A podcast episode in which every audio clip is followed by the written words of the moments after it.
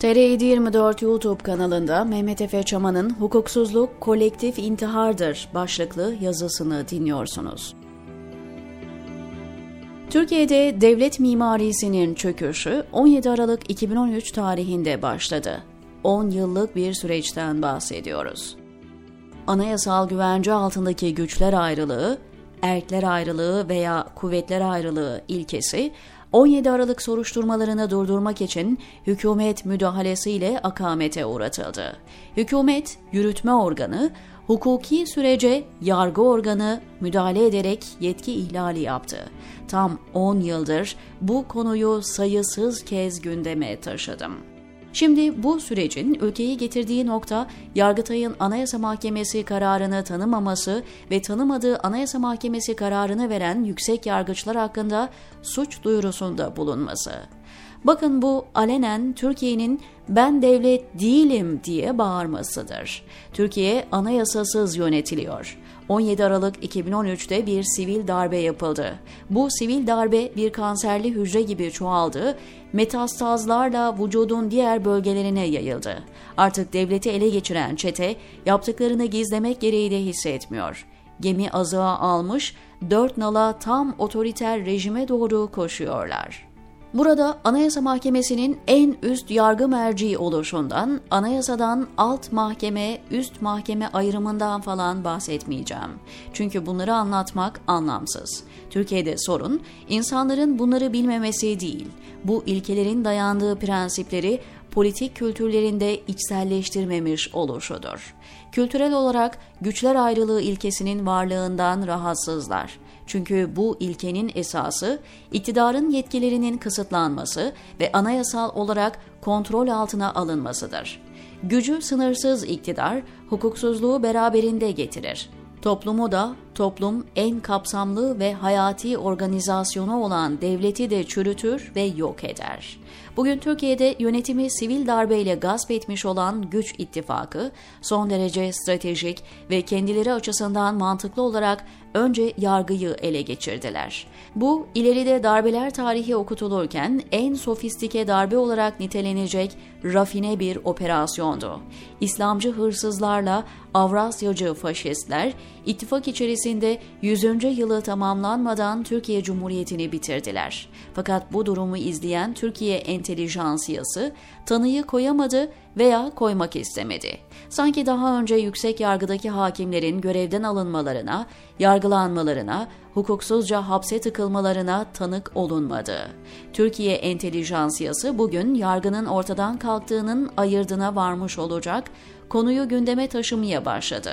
Vay efendim nasıl olur da Anayasa Mahkemesi yargıçları hakkında suç duyurusunda bulunulur da falan da filan.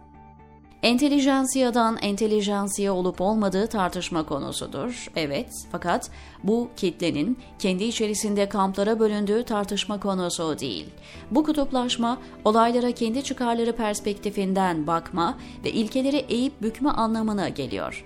Ciddi zafiyettir. Adeta kolektif intihardır. Müşahede edilen süreç özetle budur.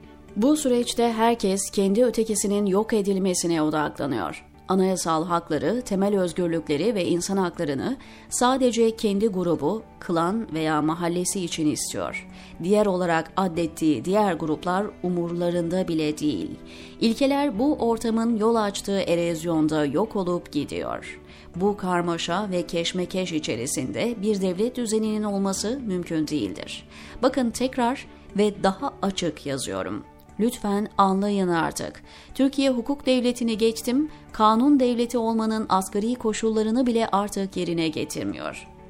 1940'ların, 1950'lerin ya da 1960'ların siyasi ortamında bile Türkiye bir hukuk devleti olmasa da en azından kanun devleti oldu. Bu dönemlerde yapılan haksızlıklar hukuksal kılıfına uydurulmaz durumdaydı. Keyfi uygulamalara karşın devlet mimarisinin tamamıyla dışına çıkabilecek bir güç yoğunluğu ancak askeri darbe dönemlerinde oldu. Onlara da açıkça ara rejim diyoruz zaten. Bugün bir ara rejim dönemindeyiz. Türkiye ilk kez bir sivil ara rejim dönemindedir. En tehlikeli durum bu değil ama. Bugün Türkiye'yi yöneten şahıs ve güç paydaşları siz bunu suç ortakları diye okuyun artık hukuka tabi olma durumunda değil, hukuk dışında hukukun kendileri olduğu bir iktidar alanı yarattılar. Bunun ne anlama geldiğini lütfen biraz düşünün. İnsanların bu garabete alışması veya gerçeği görmemek için bir takım anlamsız bahaneler bulması, bu durumu artık normal olarak görmeye başlaması salt siyasi değil, aynı zamanda toplumsal, sosyolojik boyutta bir kanserdir. En tehlikeli olan budur. Hukukun dışında rejimin hukukuna egemen bir cumhurbaşkanı var. Hiçbir hukuksal güç Erdoğan'ı hukuka tabi hale getiremez. Erdoğan yanında hukukun kapsama alanı dışında olan bir yönetici kitle söz konusu. Diğer bir ifadeyle herkesin hukuk karşısında eşit oluşu ve hukukun hukuku yapanlar da dahil olmak üzere herkes için bağlayıcı oluşu ilkesi bugün uygulanmamaktadır. Hukukun üstünde hukuku kontrol ve manipüle eden, hukuku siyasi gayeleri ve şahsi finansal çıkarları için silah ve araç olarak kullanan, hukuku tamamıyla kendilerine bağlamış bir iktidar, bir çete gibi, bir organize suç örgütü gibi 10 yıldır ülkeyi darmadağın ediyor. Bugün Anayasa Mahkemesi ve yüksek yargıçlarının başına gelenlere şaşıranlara ben çok şaşırıyorum açıkçası. Uyanma ve gerçekleri görme vakti gelmedi mi? diyor Mehmet Efe Çoman TR724'deki köşesinde.